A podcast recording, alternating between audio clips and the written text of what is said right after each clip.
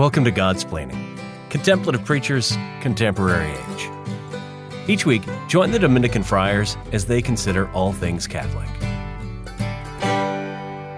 Welcome to Godsplaining in this weekend's edition of our Sunday Lectio for the third Sunday uh, of Easter. I am Father Jacob Urchin Janczyk, and I'm joined here with Father or by Father Gregory Pine mm-hmm. uh, here in DC, and our very own Father Patrick Mary Briscoe up in Providence, Rhode Island, who is with us via Zoom. Mm. So, as we've mentioned the past couple of weeks, we are now posting our high tech recorded podcast on YouTube. So, if you want to check that out, feel free to check that out.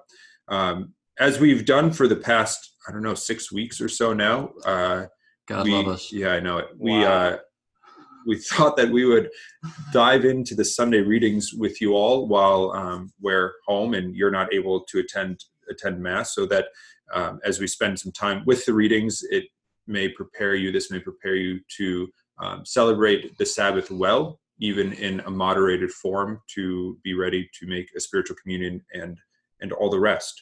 Um, so, as we have done, we'll we'll begin with the collect for this week's uh, Sunday Mass. In the name of the Father, and of the Son, and of the Holy Spirit. Amen. May your people exult forever, O God, in renewed youthfulness of spirit, so that rejoicing now in the restored glory of our adoption, we may look forward in confident hope to the rejoicing of the day of the resurrection.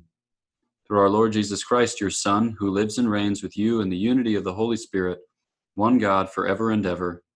Amen. Amen. In the name of the Father, and of the Son, and of the Holy Spirit. Amen. Amen. All right, Father Gregory is going to take us into the into the first reading. All right. The first reading is taken from the Acts of the Apostles. Then Peter stood up with the eleven, raised his voice, and proclaimed, You who are Jews, indeed all of you staying in Jerusalem, let this be known to you, and listen to my words. You who are Israelites, hear these words. Jesus the Nazarene was a man commended to you by God with mighty deeds, wonders, and signs, which God worked through him in your midst, as you yourselves know. This man, delivered up by the set plan and foreknowledge of God, you killed, using lawless men to crucify him. But God raised him up, releasing him from the throes of death, because it was impossible for him to be held by it. For David says of him, I saw the Lord ever before me. With him at my right hand I shall not be disturbed. Therefore, my heart has been glad and my tongue has exulted. My flesh too will dwell in hope. Because you will not abandon my soul to the netherworld, nor will you suffer your Holy One to see corruption. You have made known to me the paths of life. You will fill me with joy in your presence. My brothers, one can confidently say to you about the patriarch David that he died and was buried, and his tomb is in our midst to this day. But since he was a prophet, and knew that God had sworn an oath to him that he would set one of his descendants upon his throne. He foresaw and spoke of the resurrection of the Christ, that neither was he abandoned to the netherworld, nor did his flesh see corruption. God raised this Jesus. Of this we are all witnesses. Exalted at the right hand of God, he received the promise of the Holy Spirit from the Father and poured him forth, as you see and hear. The word of the Lord. Thanks be to God. It's uh, difficult, especially in um, the the state that we're in. It's difficult to comprehend how everything is being arranged by God, and I think we can't be re- reminded too frequently of God's power being behind all of this. So the line the line that's really been sticking with me as I've been praying this reading is it was impossible for him to be held by it. Death wasn't going to death wasn't going to hold the Lord. The Lord is beholden to nothing not to death, not to any situation in the world. Um, I've been saying this multiple times to like everyone I meet uh, because I just learned that the year that St. Catherine of Siena was born, plague arrived in Sicily. And one year after her death, 80% of the town of Siena died from the bubonic plague. That is an extraordinary suffering and to think to think of all of that being part of Catherine of Siena's childhood experience, what what all of those people must have must have themselves been experiencing, how they must have been asking, well, is this not more powerful than our God? That that question is just coming to us. uh, but nothing is more powerful than God, and and he is he's beholden to nothing, and that he's going he's going to continue to work um, in and through and despite and uh, beyond all, all of the situation, all of the circumstances um, of our present situation that we found ourselves in. The um, the last line of of the reading uh, caught my attention as we kind of get through. Not get through. That mean that kind of makes it sound like something that we just do and don't like. But as we move through the weeks of Easter towards mm.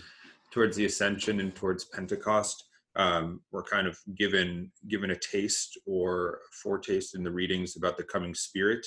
Um, the last line there, exalted at the right hand of God, he received the promise of the Holy Spirit from the Father and poured him forth as you see and hear. Um, through Christ's death and his resurrection, the resurrection that we're still living living within, he opens the doors of heaven once again to those of us here here on earth those of us who are invited to share in his divine life. Um, and through his death and resurrection that promise of sanctifying grace and the promise of life within within god is also offered um, and as christ tells us is fulfilled in in the the coming of the spirit in the um, in the bestowal of the paraclete the promised one.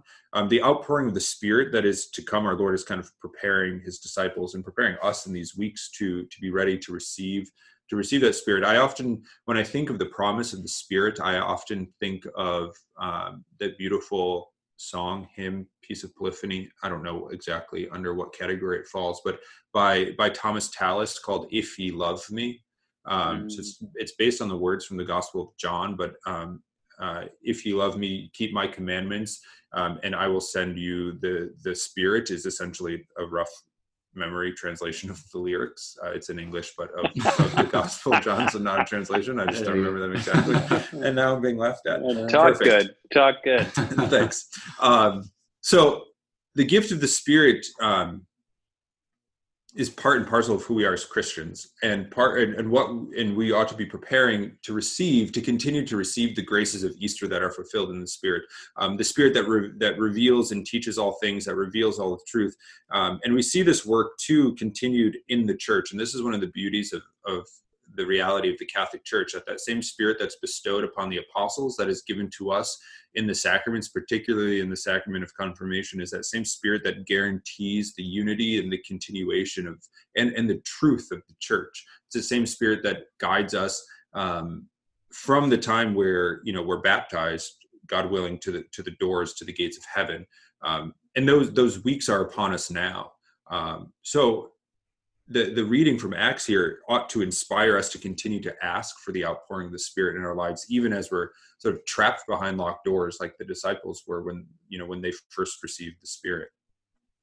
So some of the words that struck me most from this reading are this man delivered up by the set plan and foreknowledge of God you killed, using lawless men to crucify him. And specifically there, you know, as Father Patrick noted, this notion of the plan and foreknowledge of God, that Christ operates within the plan and foreknowledge of God so, you know, in Christ, there are divine and human wills, and his divine will, obviously, is, is that of God. There is only one. And his human will is perfectly attuned to the divine will. So, even like in the Garden of Gethsemane, where we see him say, you know, if it be possible, let this cup pass from me. He's not saying that as a human, he doesn't want this thing, because as a human, he does, in a sense, want this thing, but he experiences a kind of revulsion to it. Naturally, it is alien to him. It is not in keeping with the kind of ordinary human inclinations. So there's a sense, you know, we, we affirm that, that Christ in his divine and human wills is perfectly attuned to the will of the Father and to the will of God. Um, but there is still a freedom that he exercises, which is to say that he does not observe this plan, this foreknown will of God slavishly, right? He's not like a rock which just resists being broken up by a hammer, nor is he like a plant which just turns towards the sun, nor is he like an animal which acts instinctually. Um, the Lord continues to choose it. And this for us is illuminating because the Lord is supremely free.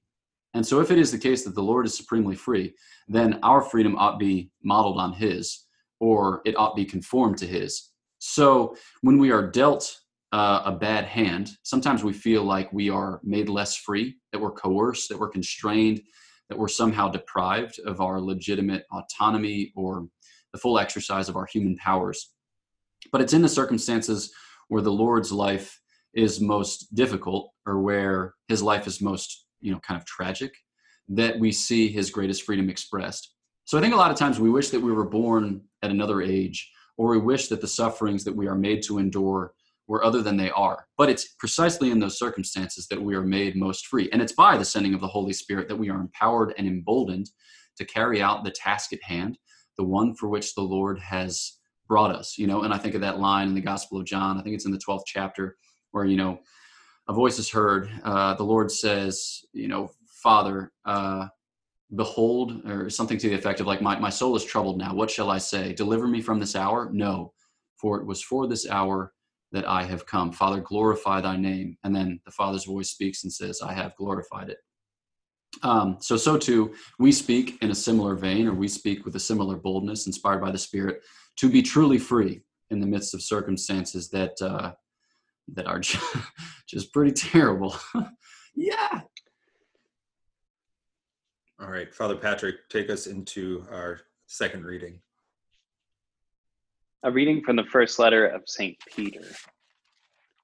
Beloved, if you invoke his Father, him who judges impartially according to each one's works, conduct yourselves with reverence during the time of your sojourning, realizing that you were ransomed from your futile conduct, handed on by your ancestors, not with perishable things like silver or gold, but with the precious blood of Christ as of a spotless, unblemished lamb. He was known before the foundation of the world, but revealed in the final time for you, who through him believe in God, who raised him from the dead and gave him glory, so that your faith and hope are in God. The word of the Lord. Thanks be to God. Peter reminds us in this reading that that God is a judge and that God judges us according to our to our deeds and our and our works, which might not be uh, you know, which is a source of contention uh, with with I guess Protestant Catholic debates where where works or good works or faith alone this this whole sort of thing falls. Um, I think you know as as a bit of a tangential aside, um, Peter writes him not writes himself as if he was wrong to say that God judges works, but has the whole picture here that it's in faith and hope in God um, that is the source of our ability to do good. Um, our works and our reward for good works, our ability to merit, is not based on anything that we just sort of try harder at, but um, but is always sourced in, in God's movement in us first. God inspires us or allows us to do things that redound to His glory. Um, and and here too, Peter, in calling upon this, um, is is sort of fulfilling or pointing out the fulfillment of the Old Testament, um, particularly the Psalm in Psalm 62, when when the psalmist says that we that each man will be repaid according to his works or according to his deed. So there's this tradition that um, we're rewarded for our our good works punished for our bad. And th- this is an important thing to realize in our life as Christians because what we do shapes who we are. I think we live in a world that doesn't want to recognize this or that that says no this isn't true i can do things and still be a good person i can do questionable things or kind of amoral or immoral things and at the end of the day still be a good person the christianity jesus christ has always pushed against that idea we what we do forms who we are. It forms our character. We build either good or bad habits virtue or vice. You know we call somebody a liar or can say somebody is a liar because he lies. Or we can say somebody is you know a, um, a prudent person because they do prudent things. What we do shapes who we are. Um, and in the resurrected lord in this time uh, just three weeks from or two weeks really from easter um, we're reminded again by st peter that we're given the grace um, in calling God the Father to live righteously, to live a life of faith and hope in Him, such that, that this life of faith and hope spills over into the proclamation of the good news, into um, what we say and how we live, being the very locus of the proclamation of the resurrection. And this is why Peter says that if you invoke Him as Father, live your life in this way Uh, because in invoking God as Father, we also invoke Him as the cause of our goodness and the reason for our goodness. I think St. Paul exhorts us in this to, to live well, but to live well because of our faith and hope in God, not simply because we try harder or because um, we've decided to, to adhere to a particular moral code or something like that, but because of the risen Lord, do we live in this way? So the word in this particular reading that jumped out to me was ransom. Mm-hmm. And in the Gospel of Mark, in the 10th chapter of the Gospel of Mark, the Lord is spoken of as a ransom for many. We're accustomed to talk about the salvation that he accomplishes in a variety of ways. So we say that like he merits our salvation because he performs this act of greatest charity and obedience to the Father. We talk about how he sacrifices for our salvation because he offers to the Father um, a kind of oblation that is more pleasing than our sin was displeasing. We talk about it in terms of satisfaction. So we commit this infinite offense against an infinite God. We only have finite resources to make up for it. So the Lord takes to himself human flesh so that in our nature, he can offer a perfect and infinite satisfaction. We talk about it as a redemption, like the Lord buys us back who are in bondage to sin. And this this word ransom here really kind of like plays out the notion of redemption that's at stake. Uh, in the early church, you know, the fathers talk about salvation in a variety of ways, and this ransom theory is, I guess, more popular then maybe than it is popular now, although it's been kind of resurrected in the past century. Um, but the idea is that like the Lord hid in our flesh. Uh, the Lord hid in our flesh, and when the devil, quote unquote, killed him, the devil overplayed his hand because it's as if the devil had rights over those who were unjust over those who had transgressed, but he had no rights over the innocent one. And so the Lord Jesus, in hiding in our flesh, he kind of overthrows Satan's kingdom. Now, it's to kind of speak allegorically, or it's kind of, you know, it's to speak um, improperly because Satan doesn't have any rights except what the Lord permits him to do. And the Lord Jesus, you know, didn't have to hide in our flesh. He could have accomplished our salvation in any way he saw fit. But it's beautiful that he, we see him paying the price right? We see him buying us back. We see him uh, offer the sacrifice that is his own self. So, um, St. Augustine talks about there are four elements in the sacrifice there's the victim, there's the priest, there's the one offered to, right? And then there's the one offered for. Uh, so it's fascinating that Christ is the priest, he is the victim, he is the God to whom it is offered, and he offers it for us. So the nature of this ransom is uh, beyond our imagining, right? It's something that defies comprehension, but in its overwhelming us, right, it convicts us as to how very generous is the Lord Jesus.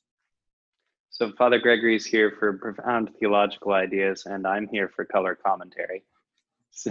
So, story time. me. Good looks. Some, somewhere in between the faces, I think, generally uh, on the YouTube YouTube channel that people right, can tune on, in. Father, for. keep it moving. so, so if you do turn, if you do tune into the YouTubes to see us on the tubes of you, um, you can see behind me the the bottom of Francisco de Zurbarán's Agnus Dei. It's beautiful painting, um, the Agnus Dei, the Lamb of God, uh, which depicts Jesus. Um, well, it depicts the it depicts the, the lamb offered being prepared to be offered. It's not uh, yet offered so it's bound and prepared for sacrifice. So it's akin to a to an image of the lord carrying his cross right? Christ who is the spotless lamb that was offered for us. And we could think of the sacrifices of lambs that were made in the old testament abel's sacrifice that was most pleasing abraham's sacrifice of the lamb. So i have this painting on my wall because one day I went to a coffee shop in Providence with a friend of mine here, and we noticed that the barista had this image tattooed on her forearm. And so we said, "Hey, what's the deal? What's the deal with your tattoo?" You know, and I'm wearing my habit, my Dominican habit, of course, so she could tell that I'm some kind of religious nut, and um, that maybe that I would be open to a conversation like this and so so uh, she that she explains she says well i got this tattoo because uh, i'm jewish. But then i learned that jesus was the true lamb offered for the salvation of the world. And when i had that explained to me i knew that i needed to be baptized so that i could be saved. Right? Yeah that's pretty cool. It's awesome. So our freedom was purchased not with perishable things like silver or gold, but with the precious blood of Christ as of a spotless, unblemished lamb. Mm. There are the feet, there are the feet of the lamb. Did you get a matching tattoo? Maybe next trip. nice. He has- Okay. He has it on his ankle. ankle. All right, on to the gospel. Let's do it. onto the gospel. A reading from the Holy Gospel according to Luke. That very day, the first day of the week, two of Jesus' disciples were going to a village seven miles from Jerusalem called Emmaus, and they were conversing about all the things that had occurred. And it happened that while they were conversing and debating, Jesus himself drew near and walked with them, but their eyes were prevented from recognizing him. He asked them, What are you discussing as you walk along? They stopped, looking downcast. One of them, named Cleopas, said to him in reply, Are you the only visitor to Jerusalem who does not know of the things that have taken place there in these days? And he replied to them, What sort of things? They said to him, The things that happened to Jesus the Nazarene, who was a prophet, mighty in deed and word before God and all the people. How our chief priests and rulers both handed him over to a sentence of death and crucified him. But we were hoping that he would be the one to redeem Israel. And besides all this, it is now the third day since this took place. Some women from our group, however, have astounded us.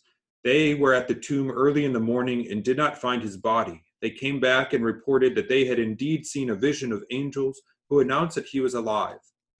Then some of those with us went to the tomb and found things just as the women had described, but him they did not see. And when he said to them, "Oh, how," and then he and he said to them, "Oh, how foolish you are! How slow of heart to believe all that the prophets spoke! Was it not necessary that the Christ should suffer these things and enter into his glory?" Then, beginning with Moses and all the prophets, he interpreted to them what referred to him in all the scriptures. As they approached the village to which they were going, he gave the impression that he was going on farther. But they urged him, Stay with us, for it is nearly evening and the day is almost over. So he went in to stay with them. And it happened that while he was at table while he was with them at table, he took bread, said the blessing, broke it, and gave it to them. With that their eyes were opened and they recognized him, but he vanished from their sight.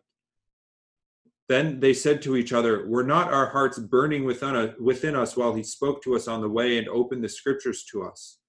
So they set out at once and returned to Jeru- Jerusalem, where they found gathered together the eleven and those with them who were saying, The Lord has truly been raised and appeared to Simon.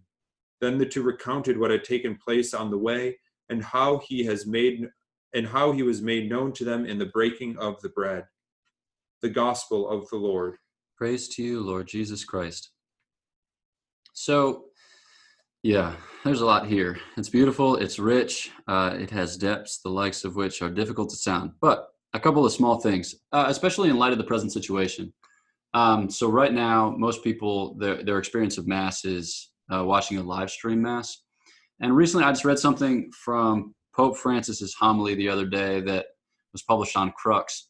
And he said that it's dangerous, basically, to have a church in which there are no sacraments and for which there is no community.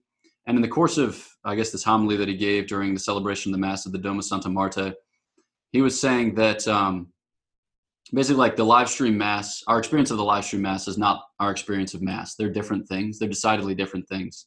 And, you know, for daily communicants, you know, you don't need this explained to you. You're like, yeah, absolutely there is. But it's not merely a matter of being able to receive and not being able to receive, it's also a matter of the nature of the presence of the Lord Jesus that's made available when you're physically present and when you are not when you're participating by virtual means. So I'm not saying I'm not saying that live stream masses are bad, but I'm saying that if live stream masses become our ordinary experience of the liturgy, that it could potentially undermine our sense of the way in which the Lord is made present sacramentally. Because look at the text here. It says, uh, and it happened that while he was with them at table, he took bread, said the blessing, broke it, and gave it to them. Those four dominical elements, which are mentioned in the institution narratives, which are mentioned in the feeding of the five and four thousand. And it says, with that, their eyes were opened and they recognized him, but he vanished from their sight. So, yeah, there's a difference between seeing the Eucharist on the television or on your computer and then actually seeing it with your eyes, that they be opened, and that you recognize Him in the breaking of the bread. Um, because, yeah, the Lord intends it that He be seen, that the words of the Scripture be heard, that He be you know held tasted touched suffered in a way that's intimate in a way that's bodily in a way that's immediate in a way that's present um, and yeah the, the the circumstances as we have them now are not as they are intended.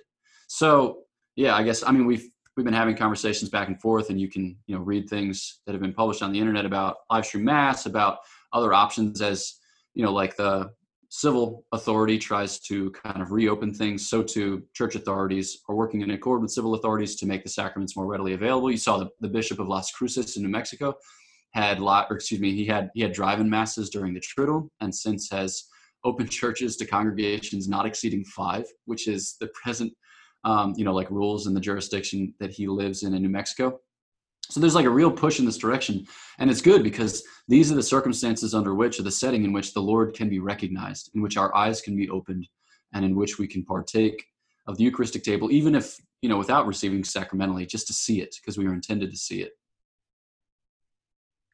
There's a beautiful article on um, Aleteia, little website. I don't know if you've heard of it.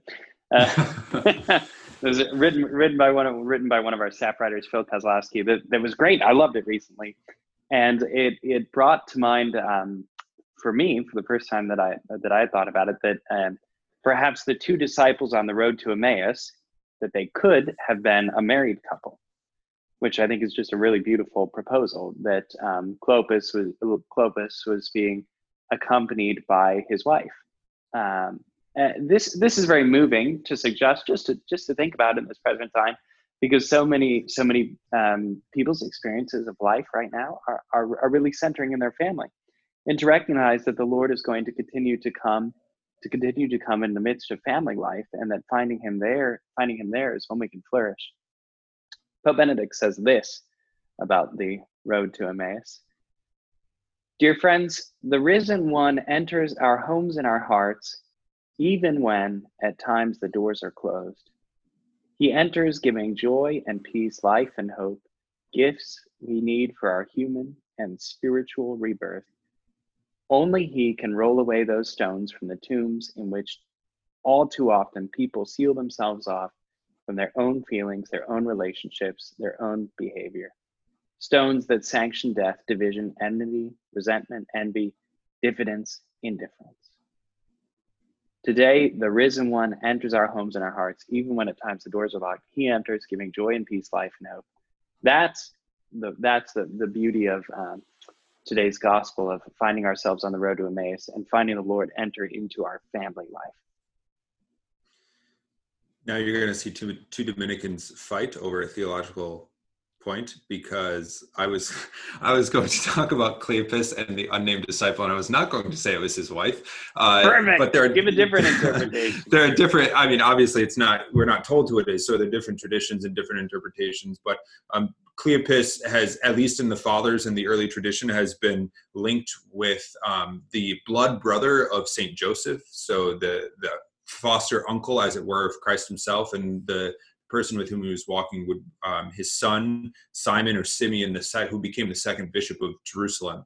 Um, even if that's the case, even if it's not his wife, it's still a family. So yeah, Father buddy. Patrick, though he's yeah. wrong, he's still he's, his point still stands. No, I'm, I'm kidding. There's, there's different traditions even teach us different things, right? finds a squirrel. There you go.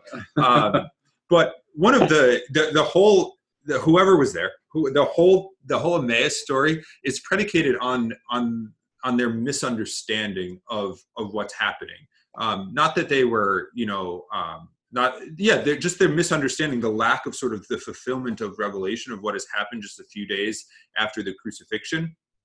Um, and even though Christ is is seen by these men, he's misunderstood. So he's not seen as Christ until, as Father Gregory was talking about, the breaking the breaking of the bread. And one of the things that they say that they were hoping for when they're explaining the situation is that he would, that Christ would, that the Messiah would come to redeem them and redeem them from this sort of tyranny of, of, of political rule to sort of set free again the kingdom of Israel, which was the messianic hope of many of the, the many of the Israelites at the time. Um, Christ came for a wholly different mission to free us from tyranny, but not from tyranny from a political regime or um, some sort of domination in that realm, but from the tyranny of sin, um, from the tyranny of, of death and the oppression um, that that sin and death bring upon us.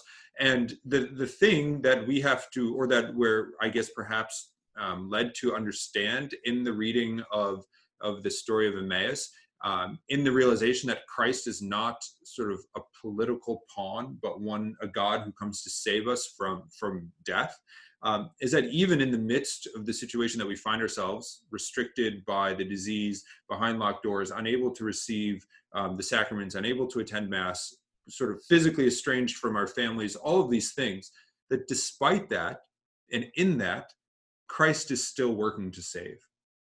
Christ is still working um, to save, and not necessarily from the sort of strange earthly circumstances we find ourselves in. The you know we he's tomorrow you know Christ may end the COVID crisis, he may not. You know we that's simply not what the primary mission of our Lord is. But we do know that the primary mission of our Lord is to save us from sin, to redeem us from our fallen nature, and to invite us to live with Him forever in heaven. And that's at work now even the even despite the, the restrictions even despite the fear even despite the unknown that the the mission of christ and the kingship of christ still rules and still reigns and still shines in this confused and scary and dark and whatever sort of situation um, that we may find ourselves. Amen. So with that why don't we um, at least close with a prayer the for for mass uh, the prayer after communion um, that is this Sunday's uh, prayer. In the name of the Father and of the Son and of the Holy Spirit. Amen. Look with kindness upon your people, O Lord, and grant, we pray, that those you were pleased to renew by eternal mysteries may attain in their flesh the incorruptible glory of the resurrection. Through Christ our Lord. Amen. Amen. In the name of the Father and of the Son and of the Holy Spirit. Amen.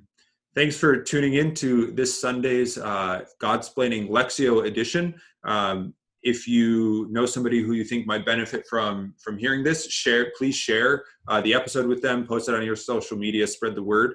Um, of course, the Thomistic Institute is still hosting their quarantine lectures Tuesday and Thursday evenings and Wednesday afternoon. So if you're looking for another way to to engage with the faith for deeper catechesis conversation, tune into tune into that. Um, another new uh, option for you to check out is uh, St. Pius V's very own parish or parish series that Father Patrick is hosting with the pastor there, Father James Sullivan, there on YouTube. So, um, yet another glimpse into Dominican life. So, as always, know that we're praying for you. Uh, we beg your prayers for us too. And until next time, God bless.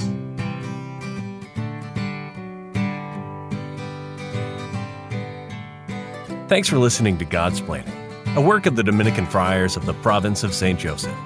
Visit us at opeast.org.